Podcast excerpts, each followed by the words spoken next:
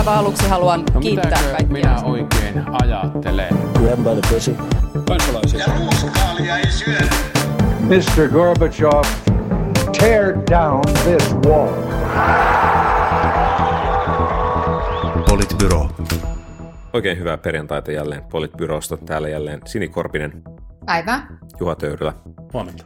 sekä minä, Matti Parpala. Ää, aloitetaan tällä viikolla aiheesta, jota yleensä mieluusti välttelemme, niin kuin tälläkin viikolla välttelisimme, mutta siis nythän on käynyt siis niin, että, että meille jo luvattiin, että korona on taakse jäänyttä elämää ja loppukirja on täällä ja ää, ollaan lop, loppusuoralla ja nyt sitten yhtäkkiä käykin niin, että, että tuolla ministeri Kiuru taas lupailee, että anniskeluja rajoitetaan ja, ja, ja taas ollaan suuntaamassa kohti ainakin jossain määrin tiukempia rajoituksia. Miten tässä nyt sitten näin kävi? Niin, no hallitushan on ollut tässä taas myöhässä.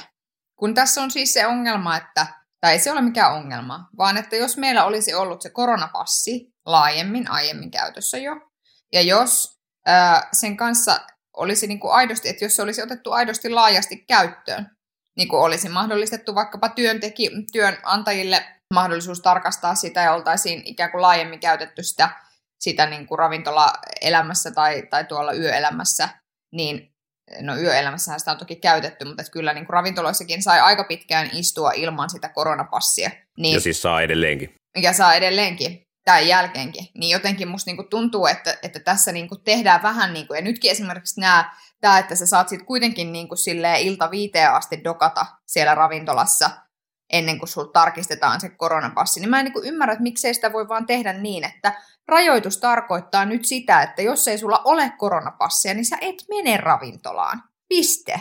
Ja sitten, niinku, ja, ja mä oon ihan varma, että että se ajaisi ihmisiä paljon enemmän menemään hakemaan niitä rokotteita kuin se, että sanotaan, että tämän tietyn kellon jälkeen sä, kelloajan jälkeen sä et voi enää sitä tehdä. Tämä kuvastaa tietysti hyvin sinikorpisen vuorokausirytmiä, että ilta viiteen asti saa dokata ihan vapaasti, kuulostaa, kuulostaa niin kuin hauskalta, hauskalta illanvietolta.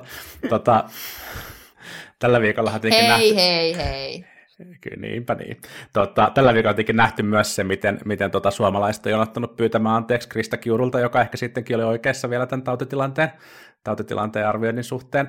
Mä, mä, mä, oon ihan, mä oon ihan varma, että kukaan ei nauti siitä niin paljon kuin Krista Kiuru itse. No, mä veikkaan, että sielläkään ei välttämättä ole niin hauskaa ollut viimeiset puolitoista vuotta. Mutta Mm. tota, tota, tota, mä oon samaa mieltä Sinin kanssa siitä, että et, et hallitus kyllä mokasi tämän koronapassin kanssa. Se, si, mä, mä en tiedä, johtuuko se, johtuuko se siitä, että sitä ei, ei nähty niin kuin tarkoituksenmukaisena työvälineenä, oliko tässä jotain niin kuin virkamiesongelmaa sen kanssa, eikö osattu säätää sitä oikein, vai politisoituuko se oppositio ja hallituksen välillä jotenkin niin kuin, niin kuin epäedullisella tavalla viime, viime keväänä, mutta kieltämättä tässä niin kuin viime viikkojen aikana on tosi usein tullut se ajatus, että minkä ihmeen takia tätä ei käytetä tätä koronapassia täälläkin ja tuollakin ja, ja työpaikoilla ja kaikkialla. Ja, ja niin kuin mä, mä, mä ymmärrän, että siihen se ei ole niin kuin simppeli kysymys, siihen li, liittyy, liittyy niin kuin eri, erilaisia niin kuin perusoikeuksiin liittyviä huolia, jotka ei ole ihan yksinkertaisia kysymyksiä, ja lainsäädäntöä ei kannata tehdä tällaisessa asiassa niin, että, että nyt se vaan niin kuin otetaan käyttöön, mutta tämä olisi kieltämättä ollut juuri sellainen asia, jossa josta sillä niin kuin hyvällä skenaariotyöllä olisi pystytty ehkä miettimään, että minkälaisia asioita tulevaisuudessa tarvitaan, ja tähän olisi pystytty, pystytty luo, luomaan niin kuin vahvempi, vahvempi työkalu. Ja, ja toivottavasti tämän kanssa nyt pystytään, pystytään sitten toimimaan, toimimaan vihdoinkin ja, ja niin kuin laajentamaan. Mutta sitten on myös niin, että, ja, ja siis tämä koronapassi on siis tärkeä niin kuin sen takia, että se kannustaa sitten niitä rokottamattomia ihmisiä, jotka eivät ole ehkä ihan, ihan niin, niin kuin fanaattisimmasta päästä, niin ottamaan ne rokotteet, ja sitten se, se niin kuin rokottautuminen on sitten kuitenkin se, kuitenkin se niin kuin keskeinen keino tässä, tässä niin kuin estää sitä. Mutta sitten on vielä sanottava sekin, että, että se tauti leviää kuitenkin myös rokotettujen ihmisten, ihmisten välityksellä, ja, ja voi olla, että, että että saattaa olla myös niin, että pelkästään koronapassi ei riitä, vaan me tarvitaan myös niitä, myös niitä rajoituksia, jotta, jotta se tauti ei leviä ja sitten uhkaa, uhkaa niitä, jotka on niin kuin haavoittuvaisimmassa asemassa, että et ei, ei, ää, ei erehdytä kuvittelemaan, että se on välttämättä yhtä, yhtä niin kuin hopealuote, joka ratkaisee koko homma. Niin, ja kolmatta rokotuskierrostakin ehkä. Sini näyttää siltä, että ei pysy housuissaan, vaikka tietenkään näin etänauhoituksessa emme tiedä, että onko hänellä edes housuja. Mutta, ja niin. miettikäämme kaikki sitä yhdessä nyt. Mutta, mutta siis se, se on niin kuin sanottava vielä tuosta koronapassista, että sen kanssahan tavallaan musta se surullisin puoli tässä tietyllä tavalla on juuri se, että esimerkiksi suhteessa ravintoloihin se työkalu on ollut käytössä, mutta se, että sitä ei olla että tavallaan se aidosti vaikuttava tapa käyttää sitä, eli se, että se todella olisi asia, jota vaaditaan, piste, niin, niin se on tässä niin kuin mun mielestä se isompi ongelma. Ja sitten toinen, niin kuin mikä liittyy tuohon rokottamiseen, on se, että meillä alkaa kohta mennä tietyllä tavalla se, rokote, se kaikkein paras rokotesuoja jo umpeen. Eli koska alkoivat, niin ensimmäiset rokotte, rokotukset alkoivat kuitenkin viime vuoden keväällä, ja, ja sitten siitä saatiin se toinen kierros, joka alkoi, no itsehän olen vasta kesällä, ei kun anteeksi, vasta alkusyksystä saanut sen ensimmäisen rokotteen ja toisen rokotteen sitten vielä siitä, siitä niin kuin sen yhdeksän viikkoa sen jälkeen. Eli tavallaan itselläni on vielä ihan hyvä rokotesuoja, mutta niillä, jotka ovat olleet aika tässä varhaisemmassa kyydissä, niin se kolmas kierros pitäisi niin kuin todellakin aloittaa, jotta se rokotesuoja ei laske. Ja sitähän on esimerkiksi Israelissa on tutkittu nimenomaan, että se alkaa jo aika nopeasti, oliko se kuuden kuukauden jälkeen niin kuin jo merkittävästi heikkenemään. Se, se oli jo tyyli neljä, viisi kuukautta, kun se toisen annoksen, niin. Niin, niin sitten tavallaan tässä niin kuin se, että pitäisi samanaikaisesti tehdä niin kuin monia. Ja sitten mä vielä tosta, että se on varmastikin niin, ää, tai uskon, että siihen on vaikuttanut se, että tämä on myös jonkin verran politisoitunut tämä koronapassikysymys niin kuin opposition ja hallituksen väliseksi. Mutta sitten samaan aikaan mä vähän ajattelen niin, että eikö tämä nyt ole sellainen tilanne, jossa pitäisi tehdä asioita, jotka on järkeviä asioita tehdä, eikä ajatella niin, että koska tämä on opposition mielestä järkevää, niin mietitään nyt vielä. Ehdottomasti pitäisi, just näin. Mm. Ja sitten tästä järke, järkevyydestä niin vielä se, että et, et nythän siis tässä lainsäädännössä on myös syntymässä tai syntynyt ihan absurdi tilanne, jossa siis tosiaan niin kun koronapassia voidaan vaatia vain paikoissa tai tällä koronapassilla voi vapautua näistä rajoituksista vain paikoissa, jotka ovat erikseen määritelty, joka siis todella tarkoittaa esimerkiksi sitä, että että niin kuin kirkot ja kirjastot voivat hyvinkin mennä kiinni tai olla merkittäviä rajoituksen parissa, ja siellä ei voida siis koronapassia käyttää. Sama koskee muun muassa erään Mäntyniemessä asuvan herrasmiehen vuosittaisia illalliskutsuja itsenäisyyspäivänä, joissa ei voida tätä koronapassia ilmeisestikään edellyttää, ja sen takia koko bileet, bileet piti perua se on niin kuin, että et jotenkin, tai työnantaja tai työnantaja, tai työnantaja ei voi pikkujouluissa just... esimerkiksi edellyttää sitä. Musta nämä on niinku ihan siis tämmöistä niinku haista paska lainsäädäntöä, niin. jolla me ei niinku Mut, tehdä yhtään mitään. Toki niinku siis työn, työnantajalla on se hyvä puoli verrattuna tähän Mäntyniemen herrasmieheen, että, että hän voi, työnantaja voi järjestää yleisessä ravintolassa, jossa koronapassia voidaan vaatia ja ikään kuin sitä kautta vähän niin kuin kiertää tätä, tätä lainsäädäntöä, mutta valitettavasti tältä, tältä yhdeltä onnettomalta juhlien järjestäjältä, niin se ei ole ihan niin yksinkertaista, tai sitten ne bileet pitäisi viedä johonkin. Se vaatisi aika paljon erityisjärjestelyitä ilmeisesti. No olisikin Rosson juhlat. Niin, kyllä. Mutta siis, siis että on, tilanne, tilanne on jotenkin niin kuin, siis kauheudessaan huvittava tai huvittavuudessaan kauhea ja, ja jotenkin toivoisi, että, että maan lakia säätävillä toimielimillä olisi tässä niin kuin kyky toimia, mutta jotenkin ei nyt ehkä ihan kyky toimia ole sitten seurannut tämän tilanteen muuttumista nopealla tahdilla. Kauheata, kun mä rupesin naurattamaan, kun mä ajattelin, että Sauli Niinistö sanoisi kättelyn jälkeen, että raastepöydästä voi aloitella. mikä, mikä on suomalaisempaa? Tuota, niin, ja sitten onhan tässä myös siis se aspekti, että, että nyt on on ollut paljon julkista keskustelua siitä, että tilanne on taas vakava ja, ja erityisesti ehkä voidaan olla huolissaan niistä niin kuin tehohoitopaikoista ja, ja niistä kaikista muista sairaista ihmisistä, joiden niin kuin leikkaukset ja, ja tarpeelliset hoidot siirtyy sen takia, että, että pääsääntöisesti rokottamattomat ihmiset, ihmiset vie, näitä, vie näitä tehohoitopaikkoja, muutkin, muutkin toki myös, ja kaikki ihmiset pitää, pitää hoitaa, mutta, mutta kun tätä keskustelua on nyt käyty, niin tämä todennäköisesti johtaa myös siihen, että, että taas jokin osa ihmisistä alkaa käyttäytyä hieman varovaisemmin, ja, ja jokin osa työnantajista siirtyy vahvemmin etätyömoodiin, ja, ja jotkin tapahtumat perutaan, ja, ja toivotaan, että tällä, tällä on niin kuin riittäviä vaikutuksia sit siihen, että, että päästään, päästään yli tästä, ja, ja tota, rokote, rokotekattavuus lisääntyy ja kausivaihtelu auttaa ja kevät olisi sitten, olisi sitten niin kuin parempi, mutta, mutta tota, kyllä tämä niin kuin hyvät kuulijat tarkoittaa sitä, että maltti on nyt valttia ja, ja tota, poliitikot ja lainsäätäjä ei, ei niin kuin ratkaise kaikkea, vaan, vaan meidän täytyy tehdä, tehdä itsekin jotain. Olla vastuullisia. Vastuullisuudesta, maltista ja kausivaihtelusta puheen ollen voidaankin hyvin jatkaa viime viikonlopun aiheisiin. Nimittäin se on, se on Suomen keskusta, joka on tässä hallituskaudella noin 37. kerran nyt uhannut hallituksesta lähdössä, lähdöllä, jollei tähän talouskuriin tule jotain ryhtiä. Mikä se oli nyt tällä kertaa oli se, että tämän kehysmenettelystä erkaantumisen kanssa keimailun on nyt loputtava ja kysyttiin, että ovatko hallituskumppanit sitoutuneet tähän kehysmenettelyyn käsittelyyn vielä jatkossakin. Öö, niin, kuinka, kuinkahan kauan, kauan tuota, niin, niin keskusta jatkaa vielä tätä uhkailua ja kuinka kauan se on uskottavaa niin kuin jonkun mielestä? No siis jatkaa loppuun asti ja uskottavaa se ei ole tietenkään ollut enää hyvään tovi. Siis mä luul, mulla, on, mulla on siis sellainen tunne, mutta mulla on toki keskustalaisista aika usein kaiken näköisiä tunteita, jotka ei välttämättä pidä paikkaansa, mutta anyway. Mm. Niin kun mä, ja jossain kommentaarissa, mutta en nyt muista mistä, koska tästä on tietysti kirjoitettu ihan hiiritön määrä kaiken näköisiä kolumneja tästä keskustan äh, Pekka ja Susi tyyppisestä tilanteesta, että ähm, ehkä, ehkä jotenkin pohdin tässä siis sitä, että onko, että, että, että onko vain ajan kysymys, että milloin keskusta jättää hallituksen. Mutta että tässä tavallaan pedataan. Sanoisin, että viimeistään siellä noin huhtikuussa 2023, kun eduskuntavaalit on käyty, niin semmoinen mahdollisuus on Viimeistään. Tai, tai jos ajatellaan samalla tavalla kuin viime kerralla, niin kuukautta ennen. Mm. Moni, moni muukin on ajatellut niin, mutta sitten voidaan katsoa Suomen poliittista historiaa, ja ei se aina, aina sitten kuitenkaan välttämättä mm, lopullisesti totta. lähtenyt. Totta.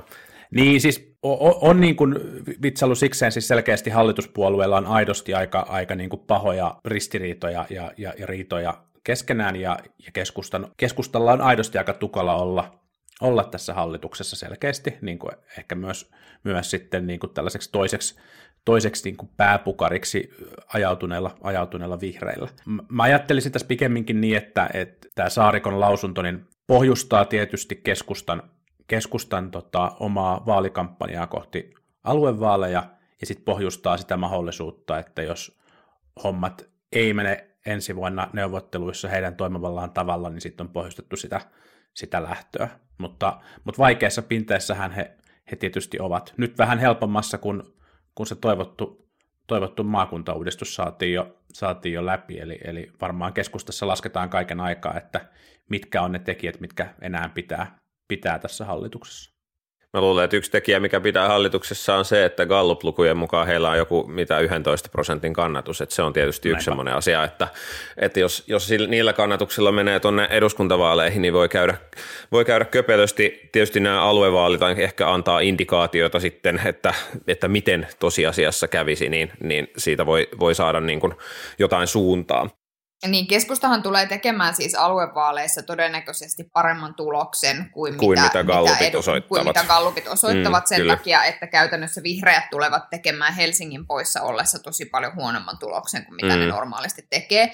Ja se voi antaa sellaista hyvää niin kuin itsetuntoboostia keskustalle ja sitten toisaalta siinä on myöskin se puoli, että, että yksi osa syy siihen, minkä takia keskustan kannatus ehkä on niin heikko, linkittyy jollain tavalla siihen, että, että he, heidät, heitä pidetään tavallaan ehkä sisäisestikin tällaisena punamu, tavallaan punaviher viher akselin panttivankina täällä hallituksessa. Ja nyt, nyt tämä Annika Saarikon niin kuin voimakas talouspuhe, hän on ehkä havainnut tietysti, mä uskon, että yksi syy, miksi kokoomuksella menee kallupeissa niin hyvin, on juuri siksi, että he pystyvät hallitusta nimenomaan näissä talousasioissa haastamaan aika vahvasti.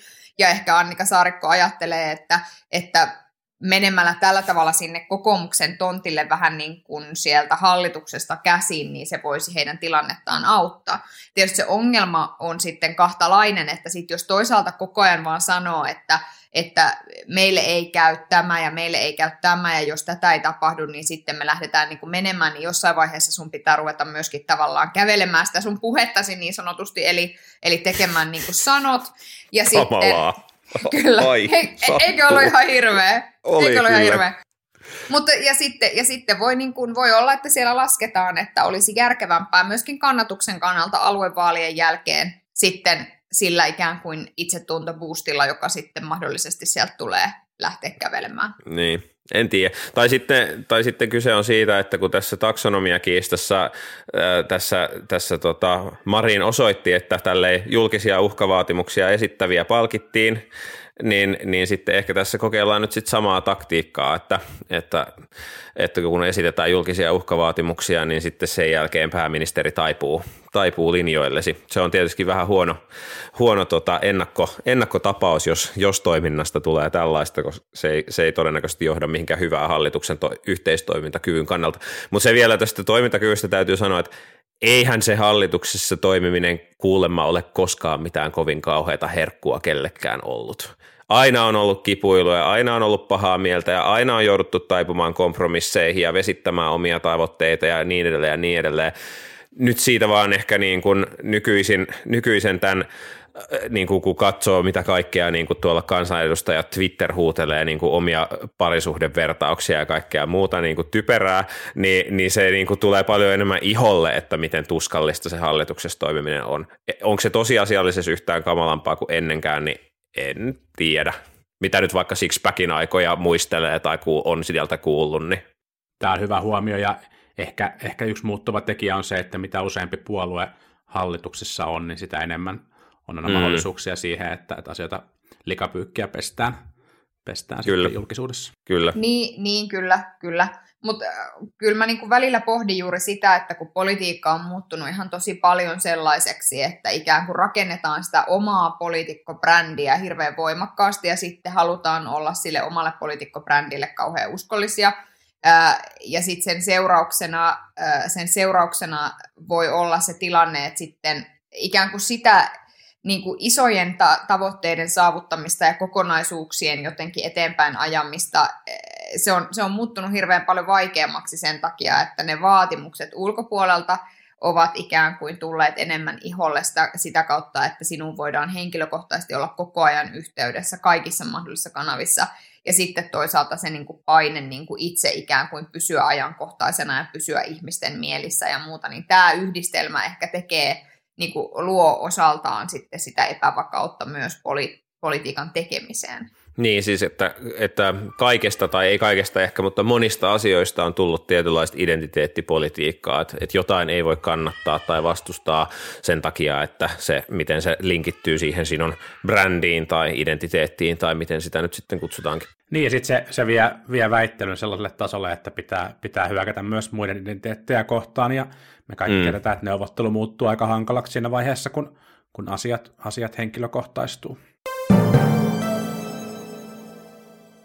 Neuvotteluista ja identiteettipolitiikasta puheen ollen, niin yksi hyvä esimerkki siitä tuntuu olevan tämä maakuntaverokeskustelu, josta tällä viikolla on äh, myös tällä ja viime viikolla on puhuttu sen takia, että että SDPn edustajat ovat ilmoitelleet julkisissa paneeleissa, että he eivät usko, muun muassa Matias Mäkynen varapuheenjohtaja sanoi tässä, että ei usko, että maakuntaveroa tulee tällä kaudella, eikä välttämättä myöskään ensi kaudella, vaikka kuitenkin tavoite on sellainen, joka SDPn aluevaaliohjelmassa käsittääkseni on, ja josta hallitusohjelmassakin oli, oli sovittu, että, että maakuntaveron toimeenpanoa tässä tällä kaudella valmistellaan. Tämä on minusta mielenkiintoinen tämä maakuntavero, mutta minä olenkin omituinen ihminen. Ää, en tiedä muistatteko, mutta tästä ei ole ihan hirveän pitkä aika, kun Annika Saarikko ää, syyskuun lopussa sanoi näin, että mahdollinen maakuntavero olisi verrattavissa kirkollisveroon, valtiovarainministeri Saarikko pyytää asettamaan veron oikeisiin mittasuhteisiin. Eli hehän olivat siis, heillä oli tavallaan tämän tyyppistä ajattelua, mutta tämä Saarikon ajatteluhan ei siis pidä paikkaansa. Ja nyt mainitsen tässä siis disclaimerina, että työskentelen yrityksessä, jossa tehdään paljon tämän tyyppisiä niin kuin veropainelaskelmia ja muita, eli, eli, eli tämän sanon tässä disclaimerina, mutta meillä esimerkiksi on siis laskettu sitä, että mikä tämä maakuntaveron vaikutus olisi. Ja kuvaavaa ehkä on siis se, että jos kävisi niin, tietysti nythän tämä, sote-uudistus tulee niin, että ainakin alkuvaiheessa ne tulee täysin valtion rahoittamina, mutta, mutta jos nämä maakunnat tai hyvinvointialueet siirtyisivät rahoittamaan toimintansa valtaosin tai pääosin omalla verolla, niin kuvaavaa on siis se, että, että Helsingin kohdalla se vero olisi vuonna 2023 noin 10 prosentin luokkaa ja vuonna 2030 noin 12,6 prosentin luokkaa kun taas vastaavat luvut Kainuussa olisivat 24,4 ja 28,4 prosenttia. Eli tässä niin kuin näkee tämän massiivisen eron, mikä täällä maakuntaverolla olisi maan sisällä. Ja mä luulen, että tuon syyskuun lopun jälkeen, kun käytiin sitä keskustelua siitä julkisuudessa, jossa oli kommentoimassa muun muassa Eero Laestera, joka on tehnyt aikoinaan näitä kuntapainelaskelmia todella paljon ja sitten on nykyään tosiaan kuntien talouskonsultti, niin kun hän oli tehnyt nämä laskelmat pohjautuen siis näihin valtiovarainministeriön toukokuussa julkaisemiin arvioihin hyvinvointialueiden rahoitustarpeesta, niin, niin sen jälkeen, kun sitä julkista keskustelua käytiin, niin sen jälkeen hän keskusta on muuttanut mieltään tästä, tajutessaan ehkäpä sen, että tämähän, tämä tilanne tarkoittaisi sitä, että mikäli maakunnat rupeaisivat rahoittamaan toimintaansa edes osittain maakunnissa kerättävällä verolla, niin nämä, nämä veroerot maan sisällä repeäisivät todella isoiksi. Eikä pelkästään maakuntaveron vaikutuksesta, vaan myös siksi, että vaikka kuntiin kohdistuu jatkossa vähemmän rahapa- tai talouspainetta sen takia, että se sote lähtee sieltä pois, niin sinne jää kuitenkin paljon sellaisia palveluita, jotka edelleen täytyy kunnan, kunnan rahoittaa. Ja, ja niissä kuntavero, veroprosenteissakin on valtavat erot. Niin tavallaan tämä, mä luulen, että kun, kun tästä ruvettiin käymään julkista keskustelua, niin keskusta muutti mieltään. Ja sitten ää, se on niin kuin luonut tämän pattitilanteen. Mm. Ja tähän, tähän tasausjärjestelmän vaikeuteen tai, tai massiivisuuteenhan myös sitten Mäkynen ja, ja, ja SDPn Antti Lindman viittasi, viittasi kommenteissa ja epäili, että sen takia tämä ei olisi tämä ei olisi mahdollista. Mulle kyllä kävisi semmoinen kirkollisveron kaltainen maakuntavero, jossa tarkoittaa, että ei mun tarvitsisi maksaa sitäkään. Se kuulostaa Niin voisi irtautua, irtautua sote, sote-järjestä, eroa sotesta.fi. Mutta siis, äh, niin, mutta siis, et onhan tässä, siis nykyään kuntaverossa on juuri vastaavanlainen tasausjärjestelmä juuri sen takia, että, että sen, ja, ja sen tasausjärjestelmän kanssakin kuntaverossa on valtavat prosenttierot niin kuin alimman ja Kyllä. korkeimman välillä on varmaan jo tyyliin 10 prosenttiyksikköä eroa kohta, just niin kuin tavallaan siinä, siinä maakuntaverossakin olisi. Et, et, niin kuin, Joo, mä ymmärrän sen, että tällä hallituskaudella voisi olla vaikea enää luoda, tässä on mitä 16 kuukautta jäljellä ennen eduskuntavaaleja, ää, niin olisi varmaan vaikea rakentaa enää semmoista tasausjärjestelmää kokonaisuudessaan, mutta siis musta tämä niin kun, tässä syntyvän tilanteen ää, älyttömyys on, tuli hyvin yhdellä slaidilla yhdessä Hussin perehdytyksessä, jossa vaan todettiin, että Järjestämisvastuu sotesta siirtyy kunnilta hyvinvointialueelle, rahoitusvastuu sotessa siirtyy kunnilta valtiolle. Ja, ja tätähän on testattu jo nyky, nykytilanteessa, jossa järjestämisvastuussa ovat, järjestämisvastuus on siirretty kuntayhtymälle ja rahoitusvastuussa on kunnat. Siitähän ei tule yhtään mitään. Siitä tulee just sellainen tulos, että me ollaan sitten tuolla Helsingin kaupunginvaltuustossa tai Sini nyt sitten jatkossa on sitten joka vuosi ihmettelee sitten jossain kohti, että miten tämä Hussin rahoitus on taas niin kuin näin monta kymmentä miljoonaa vajaana. Ja sitten mitä vaihtoehtoja on? No siellä voi valtuustossa sitten käyttää puheenvuoroja, että vää, vää, vää, että miten tässä taas kävi näin. Ja sitten loppujen lopuksi kaikki vaan toteaa, että no sinne ne meni taas ne muutama kymmenen miljoonaa ekstraa. Mitään muuta vaihtoehtoja ei ole. Sama juttu tulee olemaan jatkossa. Jossain niin kuin Kainuussa tai Varsinais-Suomessa tai muualla loppuu rahat syyskuussa ja sitten ilmoitetaan, että rahat loppuu, että mitäs tehdään, jätetäänkö potilaat hoitamatta. Ei jätetä, vaan sille valtiolta tulee lisää rahaa. Mitään kontrollia ei ole, mitään kannustimia ei ole. Siis voidaan hyvin kokeilla semmoista mallia, jossa rahoitusvastuu ja järjestämisvastuu on erillään, kokeillaan sitä muutama vuosi ja sitten katsotaan, että kuinka moni vielä vastustaa sitä rahoituksen vastuun siirtämistä sinne hyvinvointialueelle. Veikkaan, että, tai toivon, että ei kovin moni. Niin ja ikään kuin, ikään kuin tässä olisi ehkä käynyt myös sillä tavalla, että tuli säädettyä pikkusen liian pienet, asukasluvultaan pikkusen liian pienet hyvinvointialueet ja, ja tota, tämän, tämän, tämän tien päässä on myös sitten niin aika reippaat yhdistämiset. Semmoinenkin saattoi käydä tässä. Mutta näähän olisi kätevää hoitaa tavallaan sit samassa yhteydessä, että yhdistellään alueita ja sitten tarvii tasata myöskin vähemmän sen, sen myötä. Kyllä. Ja siis se, mikä tekee tästä siis vaikean, on siis se, että me ei voida pelkästään tuijottaa sitä vaikkapa yhden yh, niin kuin veroprosenttien määrää, koska eri, niin kuin tavallaan eri alueilla yhden prosenttiyksikön korotus verossa tuottaa eri määrän, koska siellä on eri määrä niitä ihmisiä, jotka kantaa sitä, sitä vastuuta siitä. Ja tietysti Helsinki ja Kainuu ovat todella niin kuin irvokkaat esimerkit, koska ne ovat täysin päinvastaisesti, mutta jos niin kuin miettii sitä, että, että Helsingissä arvioiden mukaan vuonna 2030 asuu semmoista 700 000 ihmistä, niin Kainuussa asuu 65 000 ihmistä. Ja yhden veroprosentin yksikön tuotto Helsingissä tuottaa vuonna 2023 arviolta 227 miljoonaa euroa ja Kainuussa 13 miljoonaa euroa. Niin tässä tavallaan niin kuin näkee nämä valtavat erot.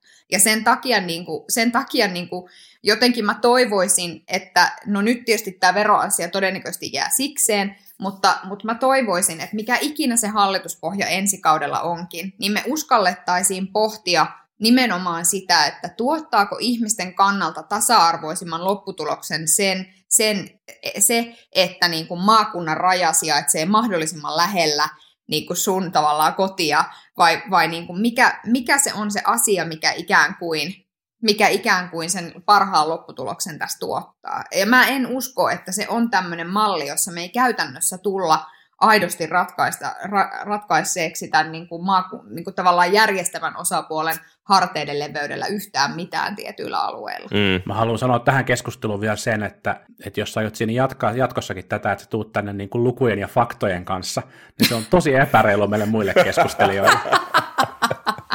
Sori, mä oon tosi innoissani tästä maakuntaveroaiheesta, koska mun mielestä sitä ei pitäisi absoluut tulla. Joo. Se on hyvä, se on hyvä. Ja siis, siis tässä niin kuin... Sä niin, voit verrata, Matti, tätä tilannetta siihen, miten sä suhtaudut koreoihin. Niin, mä... kyllä. Tai raportteihin. Tai raportteihin, raportteihin noin yle, yleensä. Mutta siis ehkä vielä yksi, yksi puukko silleen kokoomuksen suuntaan, että musta, musta tässä niin kuin kokoomus toimii tietyllä tavalla hyödyllisenä idioottina niin kuin keskustan, keskustan kimpassa. Eli ikään kuin sillä, että tämä yksinkertaistetaan semmoiseksi kysymykseksi, että, että yksi veroaste lisää on absoluuttisen huono asia, niin siinä unohdetaan kokonaan se, että sillä samalla siis poistetaan kokonaan se kannustin, jota yleensä niin kuin taas mm. kokoomuksen retoriikassa kovasti arvostetaan arvostetaan erinäköisiä kannustimia, insentiivimalleja ja muuta. Mitään insentiiviä ei ole jatkossa näillä hyvinvointialueilla. Ja tässä se, se että kokoomus saidaa niin kuin keskustan kanssa tässä asiassa, niin, niin, niin ei välttämättä ole se, mihin, mihin niin kuin puolue yleensä niin kuin politiikkansa lopputuloksina pyrkii. Mm. tässä niin kuin identiteettipolitiikasta, kun äsken puhuttiin, niin se selvästi nyt jyrää tässä, eikä ehkä ihan se niin kuin perusteellinen pohdinta tämän asian merkityksestä. Yksi asia vielä, joka myöskin on tietysti hyvin vahvaa identiteettipolitiik- identiteettipolitiikkaa, tulee siinäkin näkyviin, on se, että äm, sisäministeriössä on uutisten mukaan nyt valmistelussa pohdintaa siitä, että, että mitä tehdään, kun maassa on kielteisen oleskelu, kielteisen turvapaikkapäätöksen saaneita ihmisiä sieltä vielä vuosilta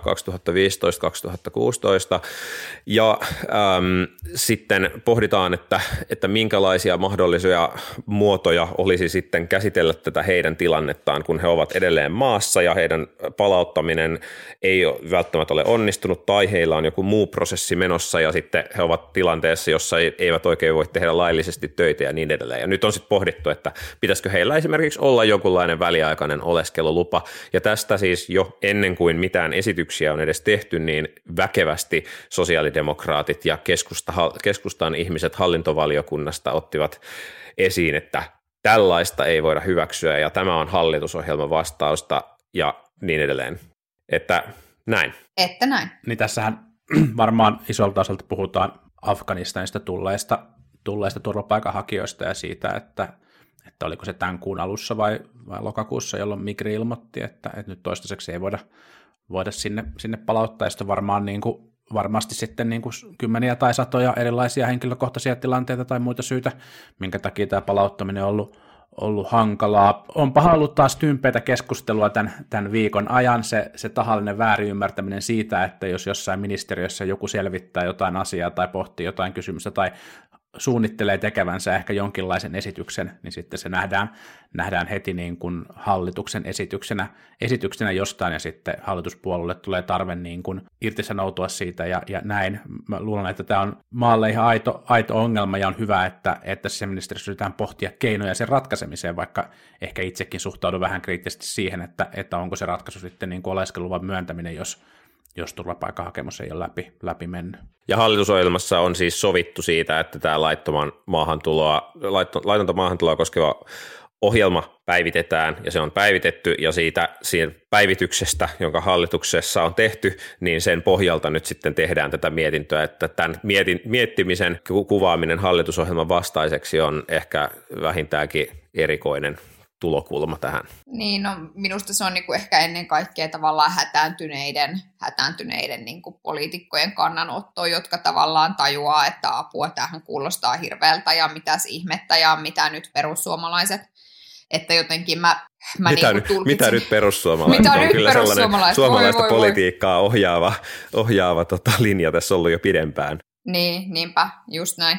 Mutta että, että jotenkin mä, mä niin kuin, ja onhan se, ja, ja sillä tavalla tietysti kyllä se, että minusta tässä SDP ja keskustan näiden, näiden tota, hallintovaliokunnan jäsenten lausunnossa tai tässä tiedotteessa, minkä he laittoivat, niin kyllä se pohdinta tietyllä tavalla siitä, että mitä varten meillä on maahanmuutto- ja turvapaikan lainsäädäntöä, jos lopputulos kuitenkin olisi se, että no matter what sä voisit maahan jäädä, niin toki se on minusta ihan oikea kysymys tietyllä tavalla, että, ja ihan todellinen kysymys sillä tavalla, että, että ihan siinä mielessä kyllä ymmärrän, ymmärrän myös heidän kannanottonsa, mutta tosiaan, tosiaan ei se siellä hallitus, tai että kyllä siellä hallitusohjelmassa tosiaan on niin kuin villoja sille, että miksi tätä on niin kuin virkamiestasolla tarkasteltu. Niin ja siis, siis niin kun, jos nyt ajattelee, että mistä tässä on siis aidosti kyse, on siitä, että, että jos ihminen niin kuin ihan sama, että mitä on tapahtunut, että jos, jos hän nyt on tullut turvapaikanhakijana maahan, saanut negatiivisen päätöksen ja sitten jäänyt jonkunlaiseen limboon, että häntä ei ole voitu palauttaa ja niin edelleen, niin jos hän on tehnyt sitten sen jälkeen niin kuin vaikka vuosia töitä täällä, niin minkä hemmetin takia me emme antaisi hänelle työperusteista oleskelulupaa? Niin kuin, miksi? Miksi yksikin hyvä syy, miksi emme? Meillähän on niin kuin valtava työvoimapula. Meillä on joku ihminen, joka on halunnut tulla tänne, joka on halunnut tehdä töitä, joka on osoittanut, että tässähän oli ehtona esimerkiksi, että ei ole tehnyt rikoksia ja niin edelleen. Niin yksikin hyvä syy, että miksi emme antaisi sille oleskelulupaa tai miksi emme olisi antaneet hänelle oleskelulupaa jo kauan sitten. No sen takia, että meidän lainsäädäntö ilmeisesti ei salli sitä. Joten niin kuin, tämä, tämä vaikuttaa asialta, joka silleen hyvinkin olisi syytä korjata ja mahdollisimman pian ja, ja, ja varmaan niin kuin ihan hyvin esimerkiksi kokoomus ja perussuomalaiset ainakin puheissaan toivottavat kyllä tervetulleeksi ihmisiä, jotka tekevät täällä töitä ja etkä, eivätkä tee rikoksia ja elävät niin kuin, niin kuin lakien, lakien mukaan, mutta sitten yhtäkkiä tämä ei olisikaan ok, niin en, enpä tiedä taas. Niin, niin. Siis Ehkä tässä just niin kuin ärsyttävintä on se, että ennen kuin, ennen kuin virkamiehet on ehtinyt tehdä tavallaan sitä pohdintaa ja luoda niitä erilaisia malleja, jonkunnäköisiä ehkä pohdintoja vaikutuksista tai muusta, niin lähdetään, lähdetään heti niin kuin kaivautumaan poteroihin siinä siinä keskustelussa. Se keskustelu ei koskaan tunnu enää politiikasta, mitä olisi koskaan mennytkään niin, mutta ei lähde siitä, että, että tunnistetaan, että meillä on tässä yhteinen ongelma, joka vaatii niin kuin jonkinlaisen, jonkinlaisen ratkaisun. Mun mielestä ne ei ole ihan perusteettomia nekään huolet siitä, että varsinkaan niin kuin laajempana tällaisen mallin, mallin käyttöönotto voisi antaa aika kummallisen kuvan ulospäin meidän turvapaikkapolitiikastamme.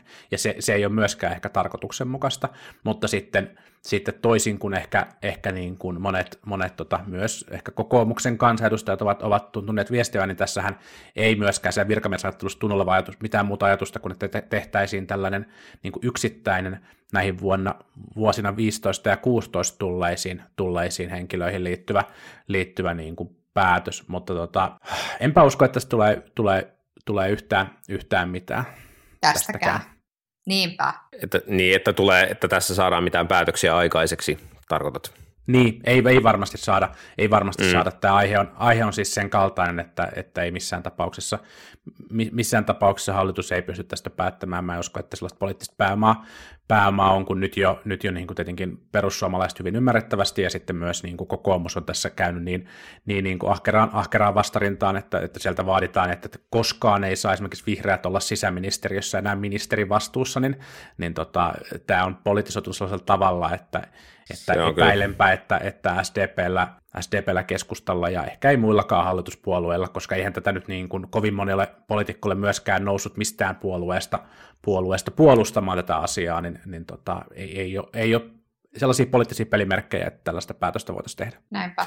Niin, voi hyvin olla, siis toki aihekin on aika monimutkainen, että voi hyvin olla, että realismia on ehkä se, että tästä saadaan jonkunlainen taustapaperi seuraaviin hallitusohjelmaneuvotteluihin ja siellä voidaan sitten sopia, että miten tämä asia – asia mm. toteutetaan, millä rajauksilla, ja sitten kaikki puolueet on, sitten se on niin yksi osa sitä isoa, isoa pakkaa, niinhän monesti tämmöisten hankalampien poliittisten uudistustien, ehkä pienempien asioiden kanssa tehdään, että valmistellaan ja sitten hallitusohjelmalla massana kutellaan sitten osana isompaa kokonaisuutta. Mutta näin, äm, osana tässä, tässä on käsitelty taas osia isommasta kokonaisuudesta yhden jakson verran ja, ja, ja tota, ehkä päätämme tämän tähän ja jatkamme eri asioista sitten ensi viikolla. Tai ehkä tai samoista asioista. samoista asioista. Niin. Sekin on suorastaan todennäköistä. Korona keskustan Keskusta. vaikeudet hallituksessa, identiteettipolitiikka, sote maahanmuuttoon, sote-uudistus, joo, joo. Eikä jatketa näillä. Joo, Hyvä. siinäpä näillä sitten mennä. onkin. Tiedätte jo, mitä ensi viikolla on sitten aiheena. Just Paljastit nyt sitten, Juha. Spoiler. no niin, kiitoksia.